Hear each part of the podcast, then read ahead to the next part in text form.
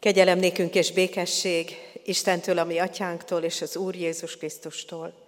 Amen. Kedves testvéreim, közös imádsággal kezdjük meg ünnepi Isten tiszteletünket. Istennek szent lelke, szállj le mi közénk, szenteld meg szívünket és figyelmünket. Amen. Közös énekléssel folytassuk ezt az Isten tiszteletet, a 385. dicséretnek első versét fennállva, majd második és harmadik versét helyet foglalva énekeljük. Szép hajnalcsillag, Jézus ragyogj fel, így kezdődik az ének. thank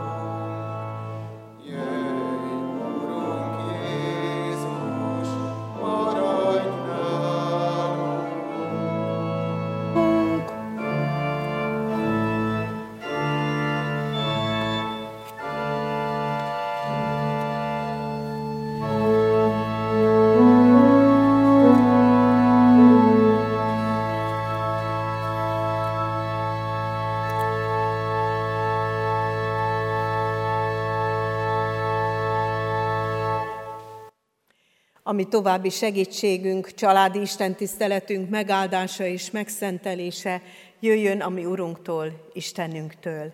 Amen. Hallgassátok meg Istennek igéjét, amint az írva található Máté evangéliumának második fejezetében, az első tizenkét versben. Isten igéje így szól. Jézus a júdeai Betlehemben született, Heródes király uralkodása idején. Ezután bölcsek érkeztek keletről Jeruzsálembe, és kérdezgették, hol van az a kisgyermek, aki a zsidók királyának született, ugyanis láttuk feltűnni a csillagát keleten. Eljöttünk, hogy imádjuk őt. Heródes királyt ez a hír nagyon nyugtalanította, és vele együtt Jeruzsálem egész népe is felbojdult. Heródes emiatt összehívott minden főpapot és törvénytanítót, és megkérdezte tőlük, hogy hol kell megszületnie a messiásnak. A judeai Betlehemben, válaszolták ők. Ahogyan megírta a próféta, Betlehem, Júda földjén, nem vagy te jelentéktelen Júda fejedelmei között, mert belőled származik majd az uralkodó, aki pásztora lesz népemnek, Izraelnek. Ekkor Heródes titokban magához hívatta a bölcseket, és aprólékosan kikérdezte őket, hogy mikor látták feltűnni a csillagot. Ezután elküldte őket Betlehembe. Menjetek el, mondta nekik, és tudjatok meg mindent a gyermekről. Ha megtaláljátok, hozzatok nekem is hírt róla, hogy én is elmenjek, és imádjam őt. A bölcsek meghallgatták a királyt, azután útra keltek. Ekkor hirtelen feltűnt előttük ugyanaz a csillag, amelyet már keleten is láttak. Ekkor újongó öröm töltötte be őket. A csillag előttük ment, majd megállt a hely fölött, ahol a gyermek volt. Bementek a házba, és ott találták a gyermeket anyjával, Máriával együtt. Leborultak a gyermek előtt, és imádták őt. Aztán felnyitották kincses ládáikat, és ajándékokat adtak neki. Aranyat, tömjént és mírhát. Mivel Isten álmukban figyelmeztette a bölcseket, hogy ne menjenek vissza Heródeshez, ezért más úton tértek haza. Áldja meg Isten az ő igéjét az életünkben. Halljunk, hajtsuk meg a fejünket, és csendesedve imádkozzunk. Drága Urunk, különös időket élünk, hiszen ezen a napon együtt van most advent negyedik vasárnapja, és egyben a Szent Este előhírnöke, december 24-e vasárnap délelőtt. Köszönjük neked, Urunk, hogy oly sok minden találkozhat ezen a vasárnapon, ahogy a mi életünkben is sok-sok szál szövődik össze, és sok minden adja azt a tapasztalatot, amelyet úgy nevezhetünk, hogy hitben való meggyőződés. Kérünk téged, hogy ez az Isten tisztelet is hagy legyen egy olyan szál az életünkben, amely a veled való szövetséget erősíti, a veled való szövetségben juttat el a következő lépésre. Kérünk, Urunk, áld meg a mi ígére figyelésünket, áld meg a mi növekedésünket a benned való hitben, hogy valóságosan átéljük a karácsonyi találkozást veled is és egymással is. Kérünk, készítsd a mi szívünket. Amen. Kedves testvérek, az igehirdetésre készülve a 416. dicséretet énekeljük, ennek az első versét. Hald, mint zeng az egész ég, a királynak dicsőség.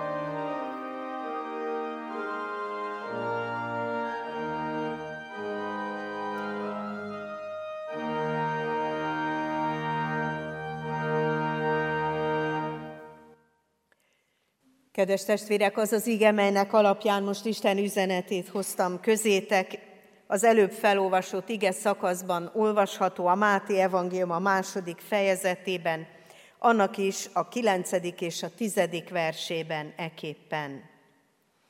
Ekkor ők a király meghallgatása után nyomban útra keltek, és íme a csillag, amelyet napkeleten láttak, előttük ment mindaddig, amíg megérkeztek. Aztán megállt a hely felett, ahol a gyermek volt. Látva a csillagot, igen nagy örömmel örvendeztek.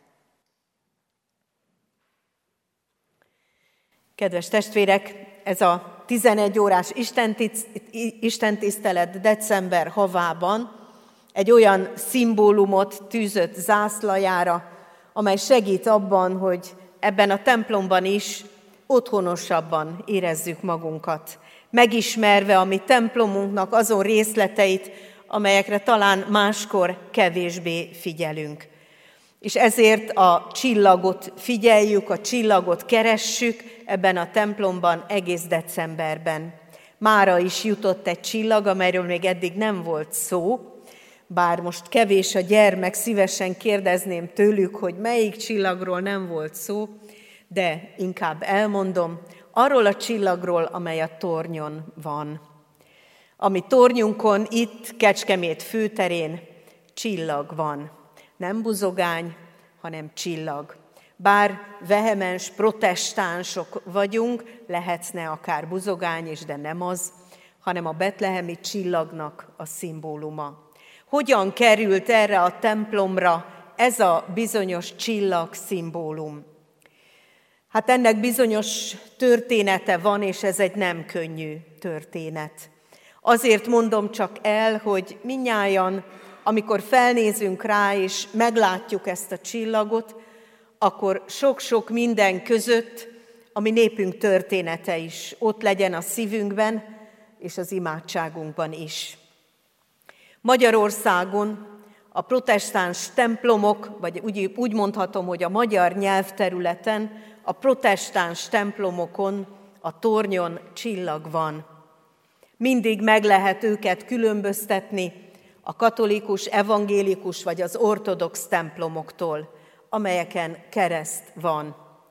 A protestáns templomok csillagot viselnek. Vajon miért? Ez a templom is miért csillagot visel? Ennek a története akár erre a bizonyos táblára is emlékeztethet bennünket, mert volt olyan időszak, amikor nagyon sokat üldözték a protestánsokat.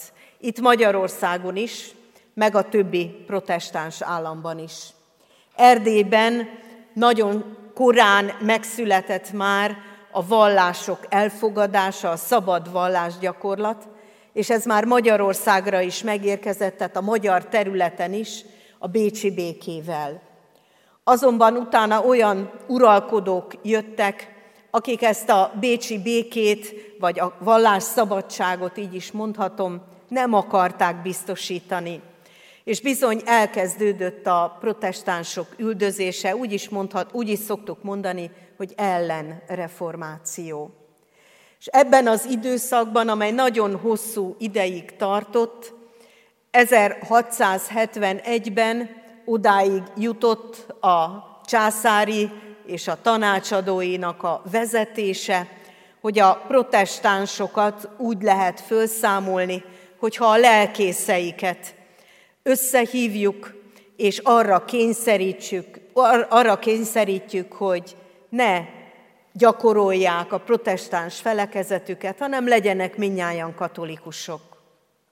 Arra gondoltak, hogy az a több mint 400 protestáns, református és evangélikus lelkész majd meggondolja magát, hogyha megfenyegetik őket.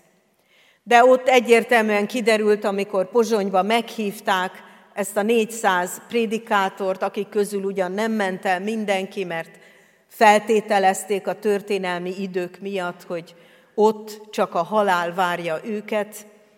Ezért ott, amikor oda mentek, bizony ezeli a kérdés elé állították őket, vagy katolizálnak, minnyáján katolikusok lesznek, vagy el kell hagyniuk az országot, vagy börtönbe zárják őket. És az a különös dolog történt, hogy mindhárom variációból választottak ugyanezek a prédikátorok, de voltak közöttük olyanok, akik azt mondták, hogy nem. Mi egyszer megértettük azt az igazságot, amit követünk, ezért nem hagyjuk a hitünket. Nem hagyjuk, hogy ez csak egy ilyen császári rendelettel elvegyék tőlünk, és vállalták a rabságot is. A rabság azt jelentette, hogy sokáig bezárva tartották őket étlen, szomjan, egy sötét várbörtönben, de aztán negyvenüket elvitték gályarapságra. Ez már akkor is példátlan volt. 1674-et írunk. Megdöbbentő ez a lehetőség, hogy valakinek ez eszébe jut, hogy a hitéért ilyen módon büntessen valakit, hogy gályarapságra kell mennie. De negyvenen, akik semmiképpen nem akartak az ő hitük ellen nyilatkozni, elindultak. Ezt még Moldova György is megörökítette a 40 Prédikátor című regényében. 40-en indultak el gyalog Pozsonyból Nápolyba, és ott Nápolyban eladták őket rabszolgának. Valamennyit kibírtak a gályákon, étlen szomjan ott is, mezitláb, a legalapvetőbb szükségeiket sem tudták kielégíteni, míg nem de Reuter tábornok, egy holland ellentengernagy meghallotta ezt a hírt, és oda ment emelé a gája mellé, és rá irányítva a fegyvereit, azt mondta, hogy ágyúit, azt üzente nekik, hogy azonnal engedjék el a prédikátorokat. Addigra már a 40-ből csak 26 élt. Ez a bizonyos idő 1676. Ilyen dolgok történtek Magyarországon, de még ennél súlyosabbak is. Csak azért mondom el ezeket, hogy lássuk, hogy Kecskeméten egy kicsit másként történtek a dolgok. Bár itt is 1678-ban a közösen használt ferencesek és protestánsok által épített fatemplomot felgyújtották, azt is ilyen vallási villongások miatt. 1680-ban arra jutottak a protestánsok, hogy kőtemplomot kell építeni. Kőtemplomot kell, amelyet már ne a tűz romboljon le, hanem legyen az egy szimbóluma annak, hogy itt békességben élnek az emberek. Érezzük a, az esztendőknek a sorát. 1681-ben mondták ki végül is a vallásszabadságot újra. És ez a templom 1680-ban kezdett épülni. De az emberek azt gondolták, hogy akkor már ne kereszt legyen a templom tetején, Menjünk vissza, keressünk egy olyan szimbólumot a templom tetejére, amely nem arra a kényszerre emlékeztet minket, amelyel a kereszt jelére meg kellett hajolni, és kényszerből valami mást vállalni, hanem legyen ott az a betlehemi csillag, amely vezessen bennünket az egyháztól vissza Jézus Krisztusig. Az a csillag, amely a bölcseket is vezette. Az a csillag, amely megmutatta nekik az utat, és megállt a ház fölött, hogy jelezze, ime itt van.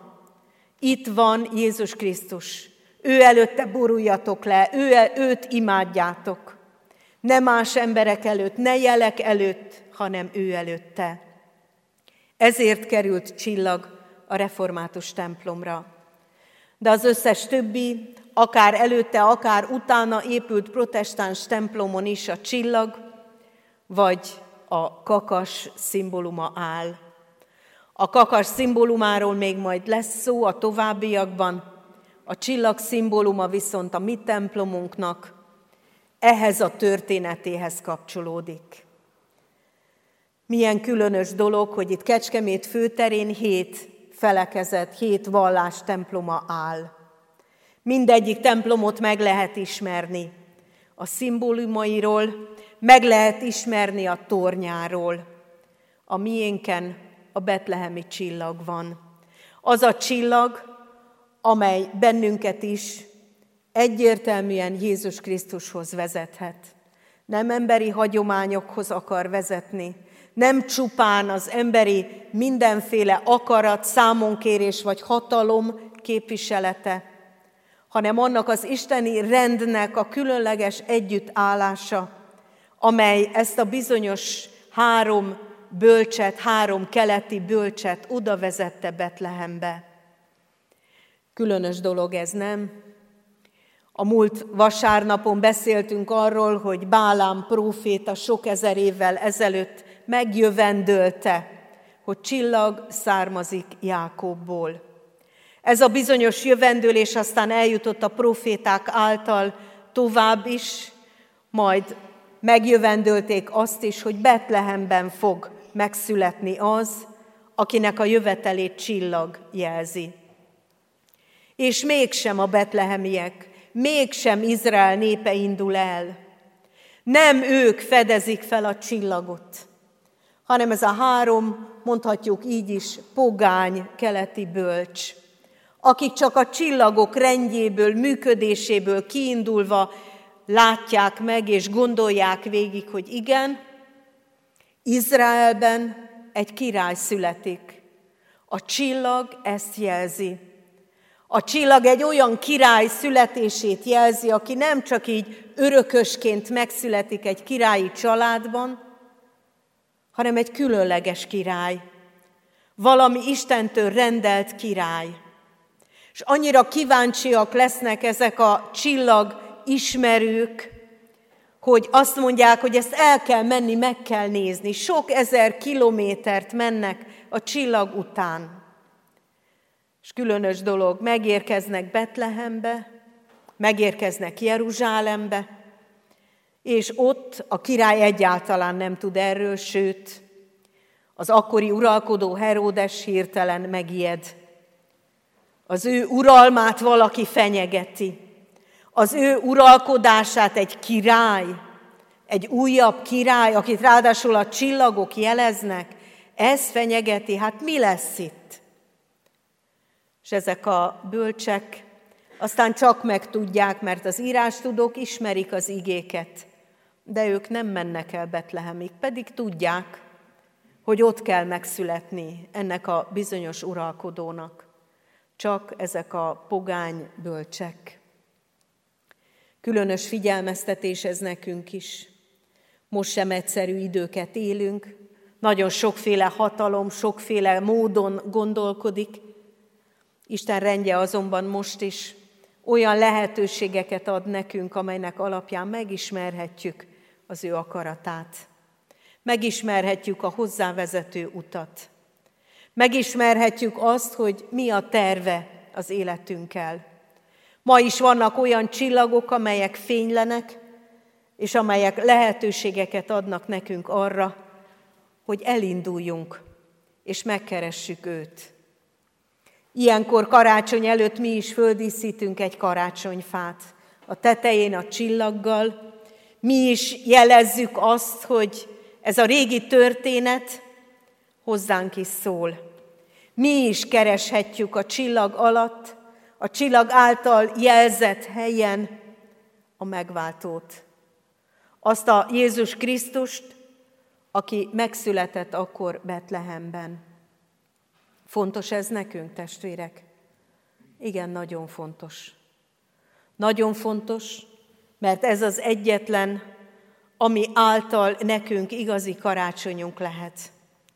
Ha nem csak a külsőségekre figyelünk, hanem a jelek mögött értjük azt a belső tartalmat, értjük azt a belső igazságot, amelyel Isten ma is önmagához akar vezetni bennünket, a vele való közössége.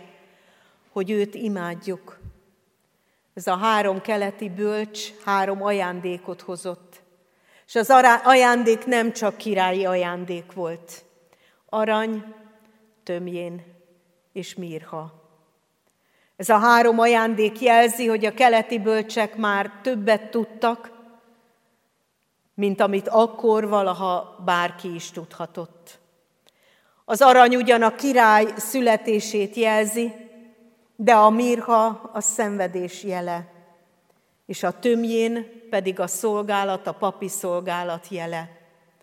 Mit, mit tudhattak ezek a keleti bölcsek, hogy ezeket az ajándékokat hozták, amelyeket letettek ott a gyermek mellett, aki ott még csak egy egyszerű, megszületett kicsin gyermek volt. De a keleti bölcsek láthattak, tudhattak valamit, amire őket a szívükben vezette el Isten. Volt egy csillag, ami jelként vezette őket, de az vezette őket valójában, ami a szívükben volt, amit hittek, amiben bizonyosak akartak lenni. Elindultak a hit útján, hogy a szemükkel is meglássák, és hódoljanak előtte. Királyi ajándékokat vive, leborulni a gyermek előtt, leborulni az előtt a gyermek előtt, aki akkor még csak gyermek, de már annak az ígéretét hordozza, hogy ő a világ megváltója, a királyok királya, aki előtt leborulhatunk. Amikor a templom csillagára nézünk, akkor szabad nekünk is a történetét is tudni ennek, de annak a jelentőségét is, hogy ma a számunkra azt jelenti ez a csillag, hogy a véres háborús esztendők után van lehetőségünk megállni itt a templomban, megállni a csillag alatt, és megismerni és keresni az Isten szándékát és akaratát az életünkre és családunkra nézve is. Hiszem, hogy ezt a csillagot ott belül is megláthatjuk. Ott belül is felfényhet nekünk, és megtaníthat arra a reménységre, amelyel Isten nézi az életünket, és Isten nézi ezt a világot. Azt a csillagot, amely ma is oda vezethet bennünket az Isten megismerésére, Jézus Krisztus felismerésére, az életünk jeleiben, de a hitünkben is. Hiszem, hogy Isten ezen a karácsonyon ezt is elkészítette a számunkra. A családi összejövetelek mellett a templomban az ő tiszteletére, az ő dicsőségére leboruló hitet, ami szívünket. Így álljunk meg most Isten előtt imádságban, forduljunk hozzá bizalommal, valljuk meg neki a hitünket, és kérjük azt, hogy el tudjuk vinni családjainknak estére is azt az örömüzenetet, amely a bölcsek üzenete volt, hogy leborultak a király előtt, aki a szívük fölött, és aki a világ fölött is uralkodik. Amen. Urunk Istenünk, köszönjük neked, hogy sokszor messziről indítod el azokat az eseményeket és azokat a történéseket, amelyekre ha felfigyelünk, ha nyomon követjük, akkor megérkezhetünk hozzád.